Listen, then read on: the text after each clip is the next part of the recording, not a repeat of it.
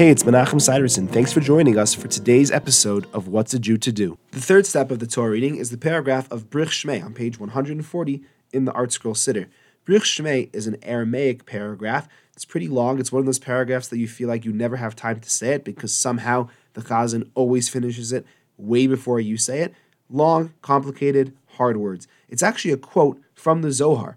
According to the Zohar, when Hashem sees that the Jewish people cherish the Torah and are preparing to read it, his love and mercy is aroused towards them. Therefore, it is an appropriate time to pray for long life and success in the study of Torah. That's why we recite the paragraph of Brich Shmei at this time.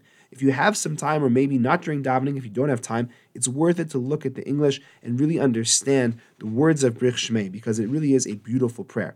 Although it is a very important prayer, one should not stop Tachnun and skip ahead in order to be able to say Brich Shmei together with the rest of the congregation. However, if you miss Brich Shmei, you can say it as long as the Torah has not yet been opened to begin reading. Thanks for joining me. I look forward to seeing you tomorrow.